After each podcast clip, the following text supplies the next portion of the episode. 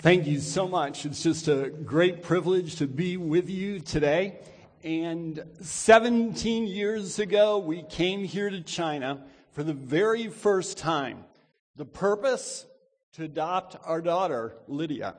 And so we are overjoyed now to bring her back. She's now 18 years old and to bring her back to China. And this was always our dream to bring her back here and for her to experience this. So last Saturday, we got in here, jet lag and all, and came to worship with you all last Sunday. And I just got to tell you, you were such a blessing to my family. We were so encouraged to think about the fact that we could travel all these miles all these hours and be joined together with fellow believers in Christ. And my wife and I said to each other, this is so awesome.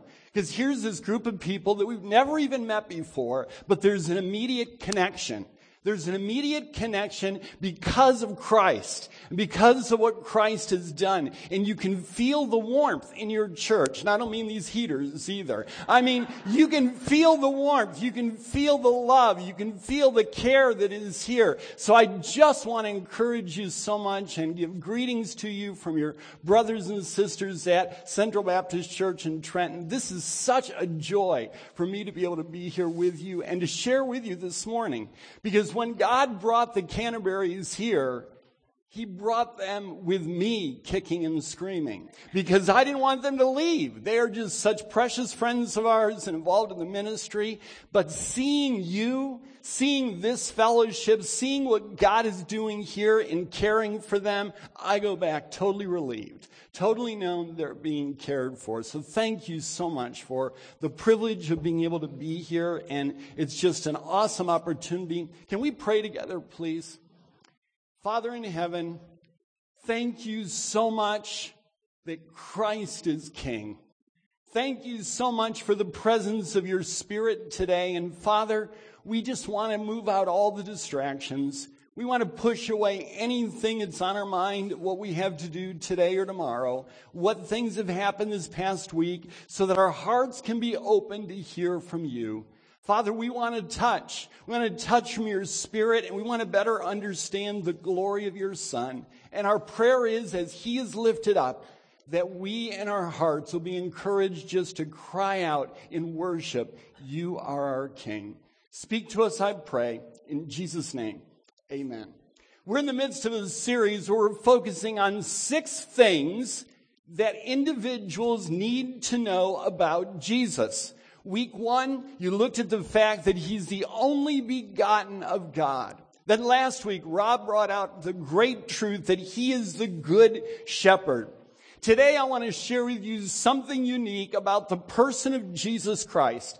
That when we understand it and when we grab a hold of it, it can give us victory in the midst of trials. It can give us peace in the midst of pain. It can give us joy in the midst of hardship. When we understand this truth that I'm going to share with you today, it is just going to grab a hold of our hearts, I pray, and make a difference. Because let's face it, we can listen to sermon after sermon. We can watch DVD after DVD. We can listen to podcast after podcast. But if our life is not transformed to become more like Jesus, it's a waste. It's a total waste because scripture says this knowledge puffs up but love builds up. And so when you understand the scriptures and you understand that the scriptures are given to us so we can become more like Christ. Because let me tell you, I've been around Christians who know a bunch of stuff, but they don't apply it and as a result, they're arrogant, they're self-centered, they're fighting, and they're like big sploshy sponges that just kind of sit around and never get wrung out. And you know that if you have a sloshy sponge and you never wring it out, it begins to stink. And that's what can happen. So we're going to look here at a passage of scripture. Take your Bibles, turn to John 15. John 15. And we're going to look at a truth about who Christ is that is meant to set us free that is meant to give us victory. Now you'll know, Christ is the master teacher. Think about the number of times in scripture he would take an object and teach from that object. He'd pick up a coin to teach us about priorities. He'd bring a little child up front and say, Look at that child to teach us about humility. He'd take a little lamb or he'd talk about a shepherd to teach us about a caring heart. He'd talk to a woman who needed water to teach about true living water. So now as we come to John 15, starting with verse 1, we're going to see that Christ gives us a truth about himself that literally, if we grab a hold of it today, it can make a difference in how we live our Christian life. John 15, 1. I am the true vine, and my Father is the gardener. He cuts off every branch in me that bears no fruit, while every branch that does bear fruit, he prunes, so it'll be even more fruitful. You are already clean because of the word I've spoken to you. Remain in me as I remain in you. No branch can bear fruit by itself. It must remain in the vine. Neither can you bear fruit unless you remain in me. I am the vine. You are the branches. If you remain in me and I in you, you'll bear much fruit. For apart from me, you can do little. No. Apart from me, you can do what? Nothing. If you do not remain in me, you are like a branch that is thrown away and withers, and such branches are picked up and thrown in the fire and burned. If you remain in me, and my words remain in you, ask whatever you wish, and it will be done for you. This is to my Father's glory that you bear much fruit, showing yourselves to be my disciples. As the Father has loved me, so I've loved you. Now remain in my love. If you keep my commands, you'll remain in my love, just as I've kept my Father's commands and remain in his love. I've told you this so my joy may be in you and your joy may be complete. This is the word of the Lord. The scripture says, you'll notice here to start with that Christ says, I am the true vine. Interesting. Christ says he's the true vine. Why does he focus there? Because you see, we need to understand that what he's trying to help them understand is the difference between a true vine and a false vine. It used to be that when I looked at this passage of scripture, I thought Christ was probably walking through a vineyard. But now as I studied it for this message this week, what I found clearly is the fact in John 13, he was with the disciples in the upper room. He is now heading toward Gethsemane. And most likely scholars are saying he's coming down that Kidron Valley and across the Mount of Olives. And being so, he would come to the front of the temple where at the front of the temple, over the entrance to the holy place itself, would be a large cluster of a vine with huge clusters of grapes that were there to remind Israel that they were the vine. In the Old Testament, we find the scripture says that Israel was the vine. But what Christ now says here is, I am the true vine. He's contrasting himself as the true vine with Israel, which was all giving man just a religion. What Christ is going to talk about in John 15 is the difference between religion and relationship. The nation of Israel was giving the people rules, rules that were burdening them down. And so now Christ, as he stands there at the temple and he sees this vine, says, I am the true vine, in contrast to the false. A few weeks ago, I had a woman who came in my office. He said, Pastor, I came here on Sunday for the very first time, and my life is a mess. I'm going through a horrible situation. I'm, I'm in the middle of a divorce and my marriage is just falling apart and my heart is just, is falling apart and I don't know where to turn. And I'm coming here because I'm looking for some answers. In the midst of talking with her, I said, let me ask you a question. If you were to die today, and the Lord were to ask you, why should I let you into heaven? What answer would you give? She said, well, I've tried to live a good life. I've tried to do the best I could. I've tried to be the best person I can. And I said, has anyone ever taken the scriptures and shown you how you could know if you died today that you'd go to heaven? And she said, no. So I opened up the scriptures and presented the gospel to her about a relationship instead of a religion. And she sat there and she said, I grew up in church. But I've never ever heard this before. She said, what you're telling me is so different than what I've ever heard before. This is so freeing. So you're telling me all I need to do is accept Christ into my life and see him change my life. So I presented the gospel to her. Later that week, she wrote me an email and I'd given her a Bible because she didn't even have a Bible. And she said, thank you so much for pointing me to the truth. I'm now looking forward to having the time of growing in this truth in the church as I'm now coming. I love to point people away from religion and to a relationship because religion will never save. And so Christ is saying here, I am the true vine, and he's pointing himself out. He then says, I am the vine, the true vine. My father is the gardener. Then he goes on and he talks throughout this passage of scripture of vines and abiding. Every other Wednesday, I have the privilege of doing a Bible study with a group of widows from our church. The average age is 92. And there's about 12, seriously, that's what it is. That's what it is. And there's 12 of them in this room and we meet in this home and we meet together to study and I'm teaching them inductive Bible study. This is a hoot. This is amazing because they're sitting there with their Bibles. They're sitting there with their notebooks and their pens and they come into the study and they're like, we don't think we did this right. We're, we're just not sure we got the right answers. And I said, relax. We're going to have fun here. And to watch them now learn as they read scripture to circle key words, to connect together, words that connect together, to ask questions. And so one of the verses started off with the word therefore. And so I said, okay, what's the very first most important word in this verse? And they, they jumped like seven words into these solid doctrinal words. And I said, what's the most important words? And they're like, Pastor, we don't know. That's why we're asking you. We don't know. I said, therefore. They're like, oh, okay. And so we started to see that. So when you look at a passage like this, you got to look what's being repeated over and over again. Vine, abide, connect, remain. Well, you read that though. Okay? I've read this passage for years. Abide. What's that mean? Normally we don't know. We just say, oh, amen. I want to abide. I have no idea what it means, but we're supposed to do it, right? So then you go to another translation and it says remain.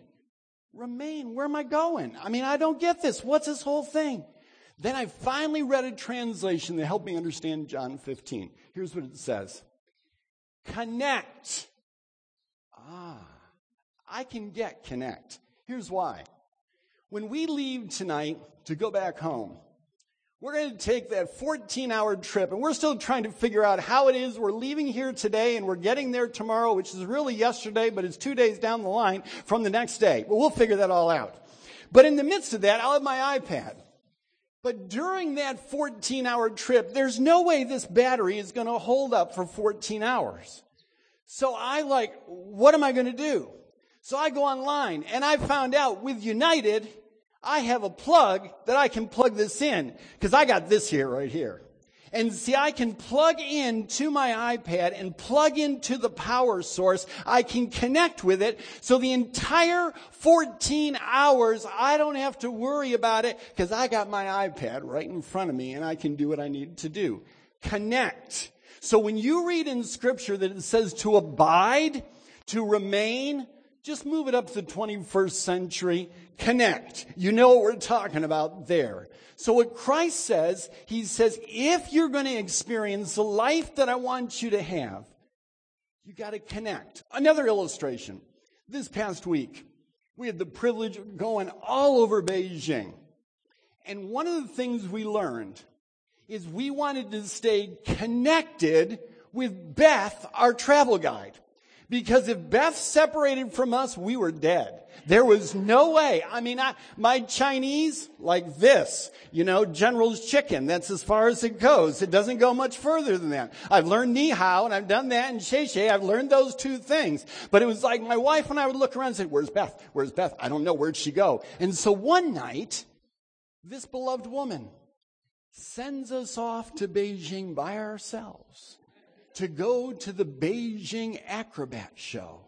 And we're thinking, can we do this? Can we handle this? Are we okay to be on our own in the midst of it? Now realize we had a driver, we had someone meeting us there, we had everything all written out, we had the tickets, everything was all taken care of, but it was like we were disconnected from our guide. Jesus says this if you truly want to experience the life he wants you to experience, stay close to him. Stay connected to him. And there are three things that we're going to find in this passage of scripture that take place when we connect with him because he is our power source. He is the source of true life. He is the one who can give us what we need. Look, the first is this. When you are connected to Christ, you will grow spiritually you will grow spiritually. Look in verse 2. He cuts off every branch in me that bears no fruit. While every branch that does bear fruit, he prunes it so it'll be more fruitful. Now notice something. In this verse, it does not say that my responsibility is to produce fruit. It says my responsibility is to bear fruit. Big difference. There are so many Christians who think their responsibility is to produce fruit. Here's how that looks. You get up in the morning, I will be joyful today. I will have peace today.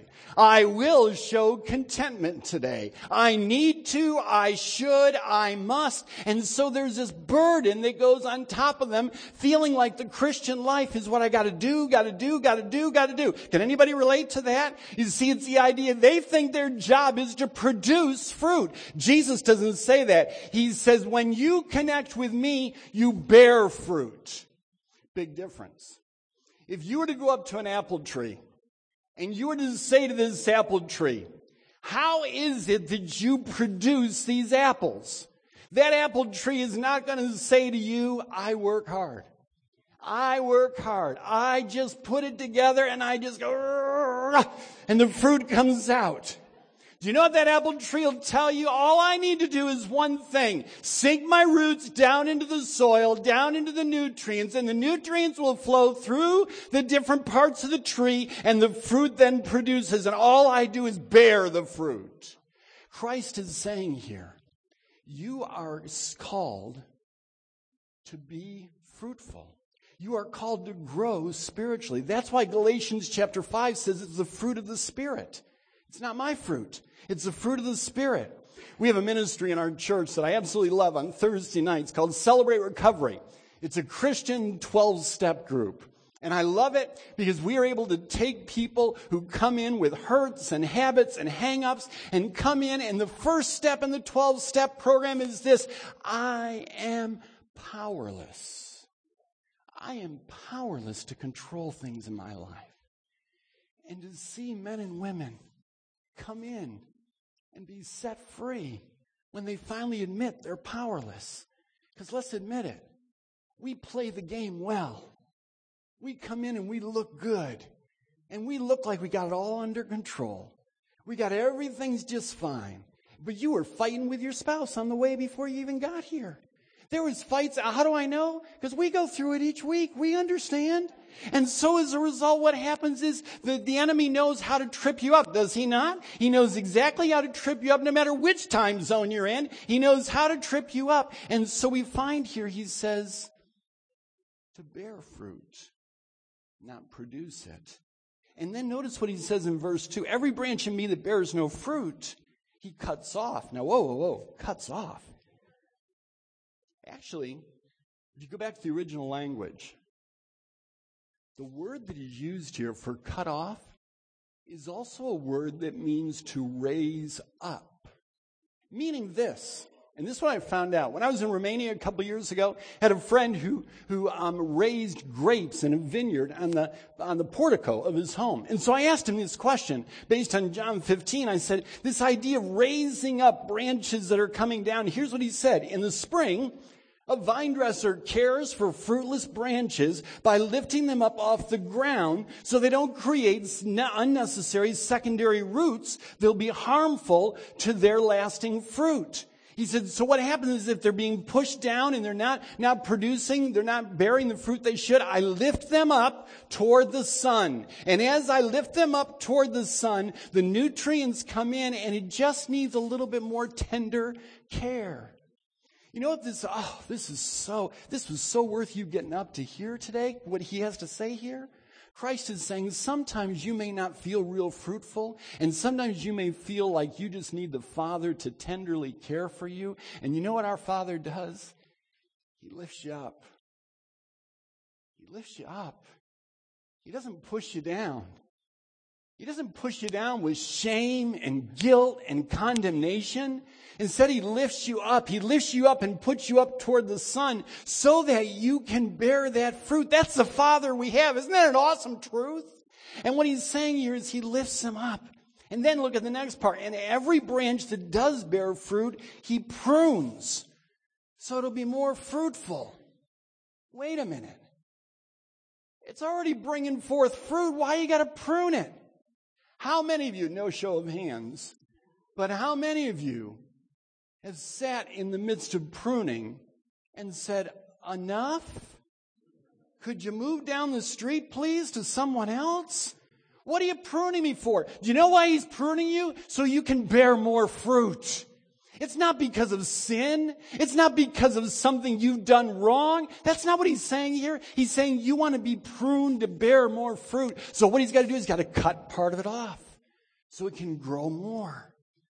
There's a struggle that can come through and the branch that goes through and he prunes it so it can bear more fruit. And the trials and testings we go through, the apostle Paul said in 2 Corinthians chapter 1, God comforts us in our trials so that we can comfort others with the same comfort we receive. You know what I've noticed here in this church? Through a number of conversations I've, I've heard. People that come here for the very first year to live in Beijing, who are followers of Christ, are looking for community, are looking for connection. Love the Taco Tuesday. Awesome. I'm stealing that one. That is so fantastic.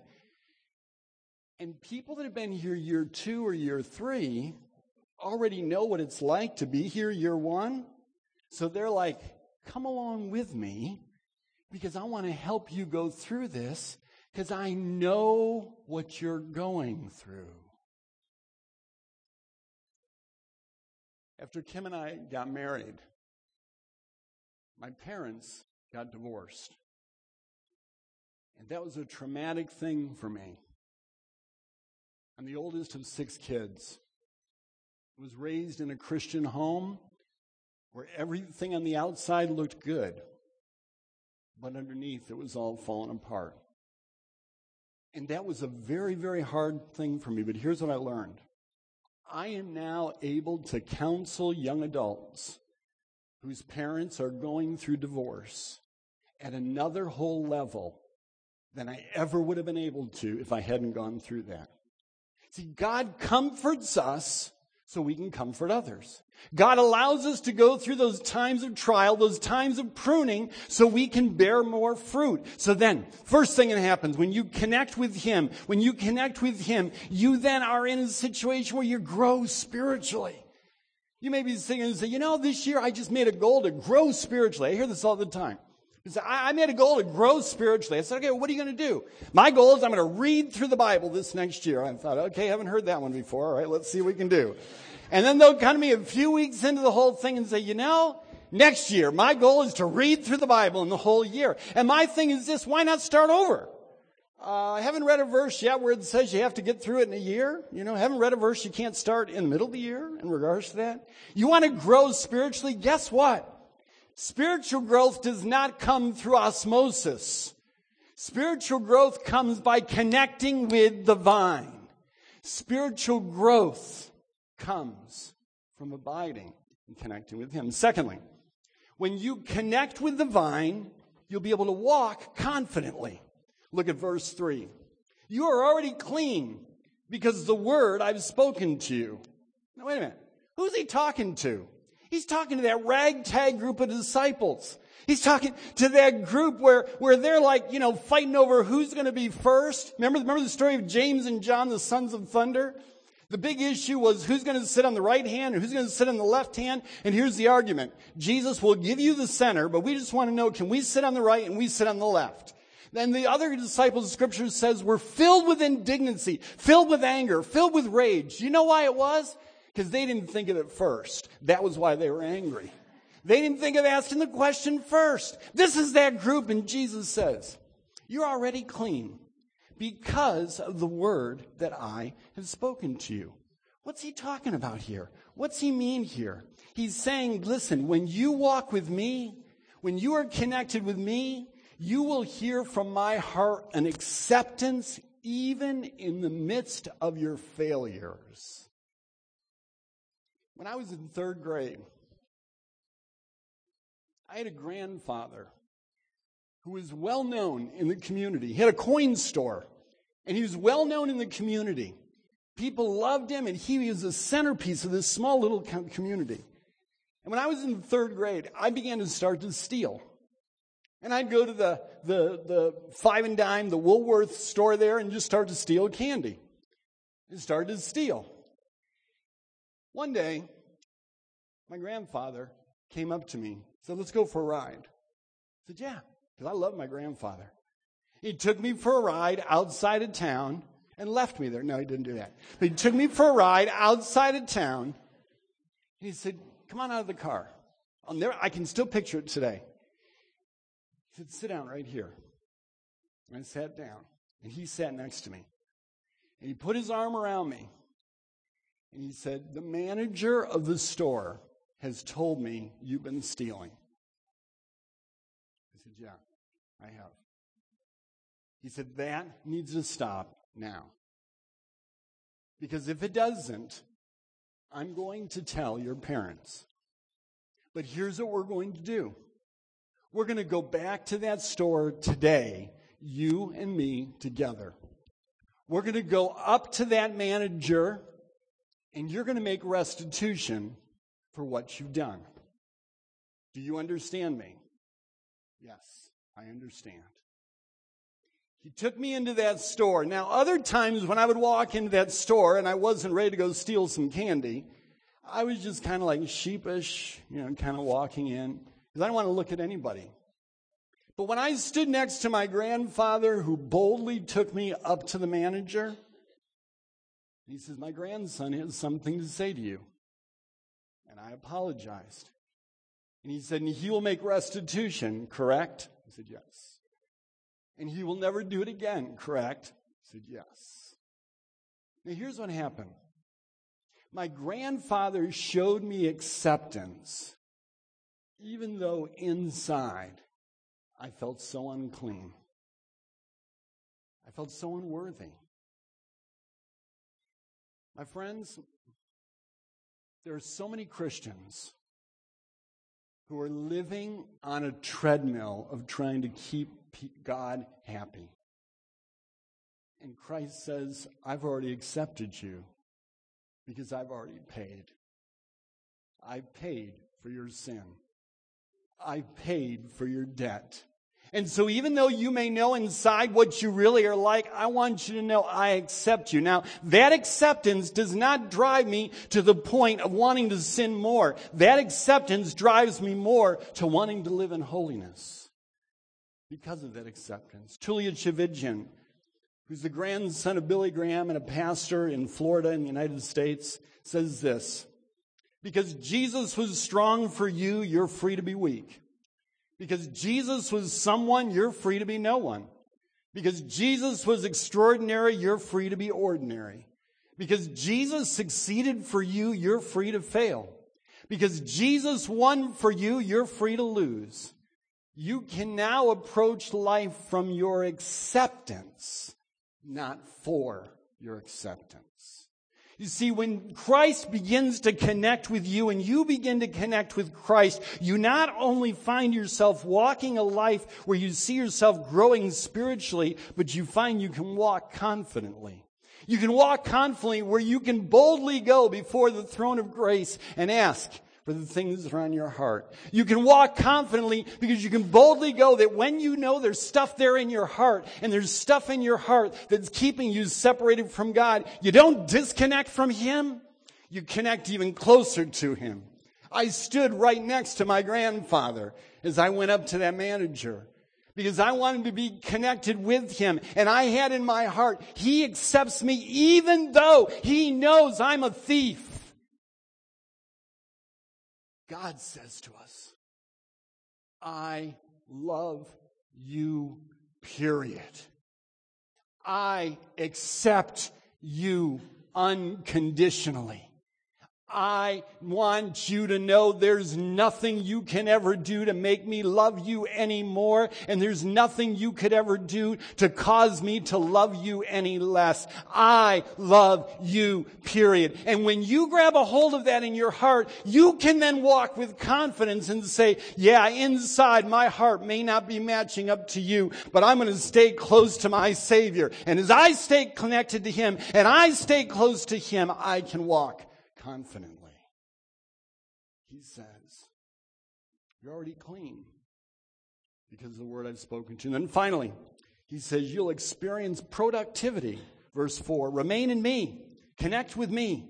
As I connect with you, no branch can bear fruit by itself. It must remain in the vine. Neither can you bear fruit unless you remain in me. I am the vine. You are the branches.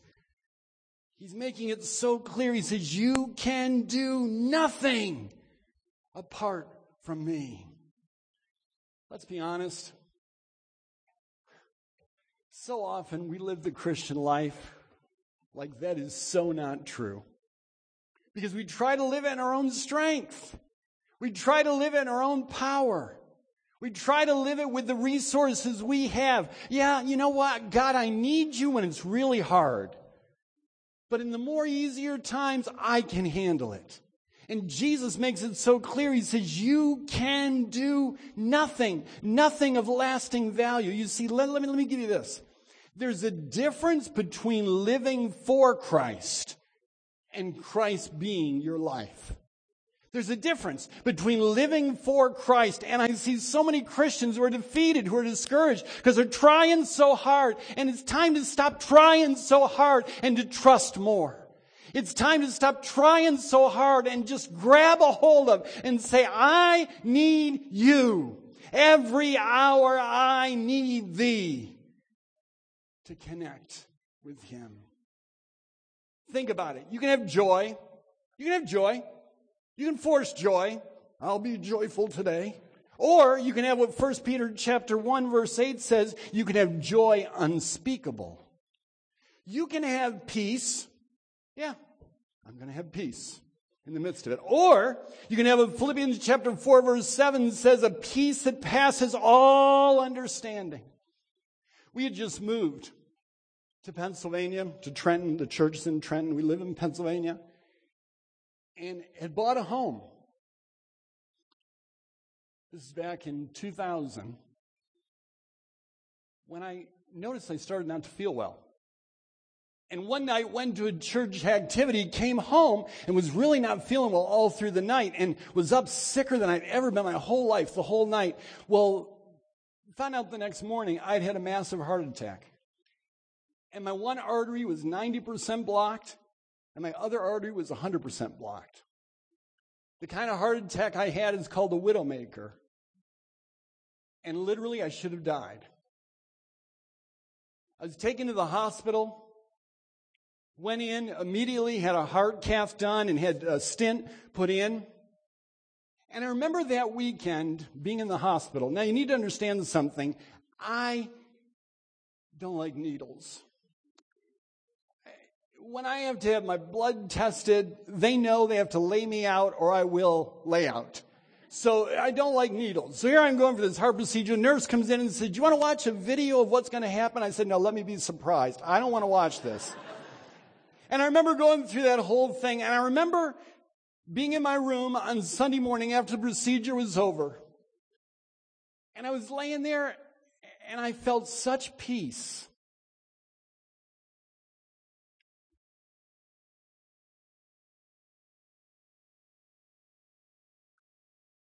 That I couldn't explain. And some of you know what I'm talking about.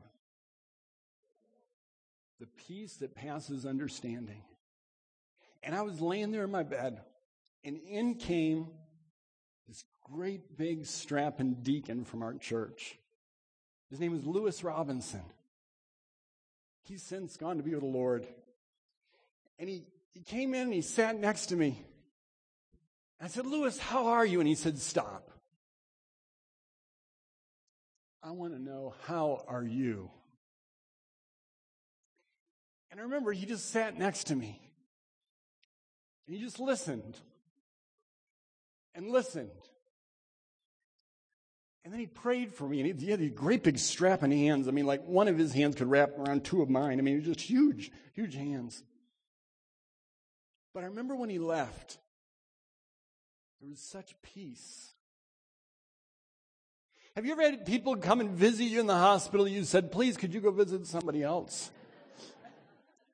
And then there's other people that come in, you're like, there's something supernatural here. That's what happens when you abide in the vine. Something supernatural happens. The peace surpasses understanding or power. Paul said this, the apostle Paul says, I can do all things through Christ who strengthens me.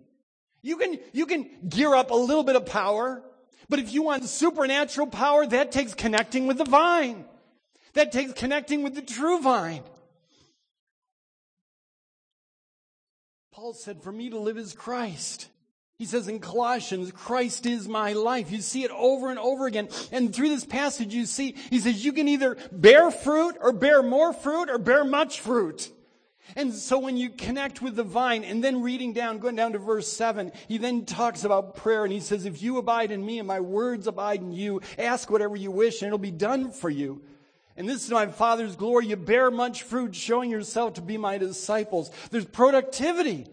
You see, you have spiritual growth when you abide in the vine. You have, you have a confidence in your walk.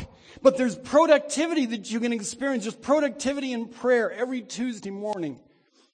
I have the privilege of taking these um, response cards that we have in our, in our church called Connect cards where we ask people to give prayer requests. And I take these cards every Tuesday morning and pray for the people that give these connect cards. And I love doing it. And one of the reasons I love to do it is because I love to see when they then write back and say, you prayed for this and God answered. You prayed for it. It has nothing to do with me. It has everything to do with him. And so he's talking here this idea of connecting, connecting and seeing productivity in prayer. So how's this all this wrap up? A couple weeks ago, a dear friend and mentor of mine, who many of you I'm sure know who he is, Howard Hendricks, went to be with the Lord. Dr. Hendricks was 88 years old, had ministered to literally 13,000 seminary students over 60 years at Dallas Seminary. And Dr. Hendricks had a number of little, little one-liners, little, little statements that he would give that would just impact you all the time. I just loved the man. And one of them he had is this. He'd say, men and women, Make sure to put the cookies on the bottom shelf.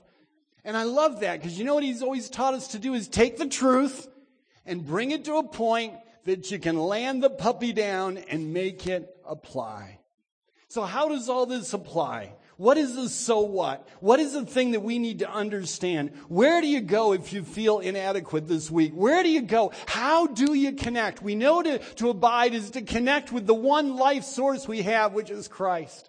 We see the results. You'll have spiritual growth. You'll be able to walk confidently and you'll be able to experience productivity. But let me give you something that I think has helped me so much in this. It's based off of what Paul says in Galatians 2:20, I'm crucified with Christ. Nevertheless I live. Yet not I, but Christ lives in me. And the life which I now live in the flesh, I live by faith in the Son of God who loved me and gave himself to me. I'm going to put a sentence up here on the screen. I want you to think through this sentence. Go ahead and show it if you would. And here's a sentence, and here it is. You can fill in the blank. Whatever it is you're going to face this week, where you feel you most need supernatural strength that only Christ can give, supernatural power that only Christ can give, supernatural peace that only Christ can give, how do you abide? You do this. I can't, but I give you permission to through me. I can't, but I give you permission to through me. For example, let's say you're going to confront an EGR person this week. You say, what's an EGR person? Extra grace required? Those those people, when you see them start to come toward you, you go, I don't know if I got the patience here. And so what you do is you whisper up an arrow prayer to God and you say, Lord, I don't have the patience, but I give you permission to show patience through me.